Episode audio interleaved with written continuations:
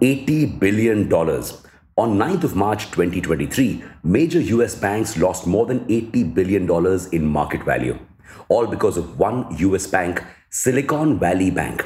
The bank shares sank 60%, wiping out $9.6 billion from its market value. All because of one wrong signal and lots and lots of panic. But what is Silicon Valley Bank and what exactly did it do wrong? Let's find out. Silicon Valley Bank is the USA's 16th largest bank.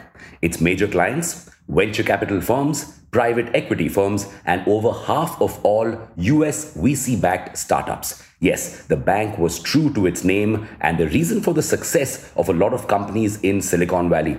So, what happened that caused this 40 year old bank's stocks to plunge? SVB recently sold government securities worth $21 billion at a loss of $1.8 billion. This is more than its income in 2022. But why did SVB have to sell these securities at a loss? 2021 saw high liquidity in the ecosystem. Everyone at the time had a lot of cash, so the bank really did not have a lot of contenders for loans. What did it do with the money? It decided to invest in securities. Now, the interest rate at the time was near zero. The interest rate now is 4.57%.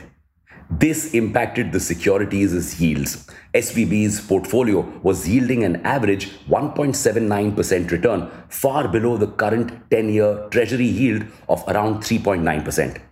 So SVB decided to cut losses, get back some money, and invest it in bonds giving higher yields. With startup fundraising slowing down, it could do with some more cash.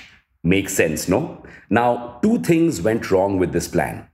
First, SVB wanted cash to bridge the loss, so it planned to sell stocks worth $2.25 billion. And second, this came just hours after Silvergate Capital shut down its bank. Silvergate Bank was a crypto focused bank, and with cryptos not doing well, understatement of the year, and the FTX drama, the bank had to shut down. Now, SVB had nothing to do with it. Its only mistake, it didn't realize that people would connect it to the Silvergate Bank fiasco.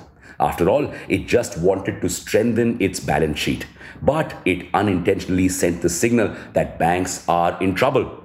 This signal was enough to trigger the panic selling of bank stocks. In fact, the situation is so bad that startups are now withdrawing their deposits from the bank.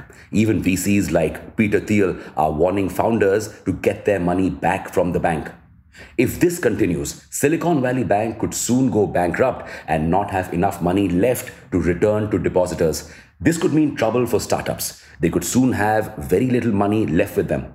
This could be the final nail in the coffin at a time when recession scares have taken over the world.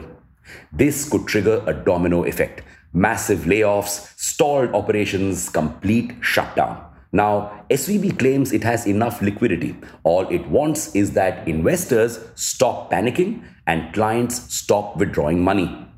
But will investors listen to SVB? And should they listen to it? What does the future hold for the bank and all its clients?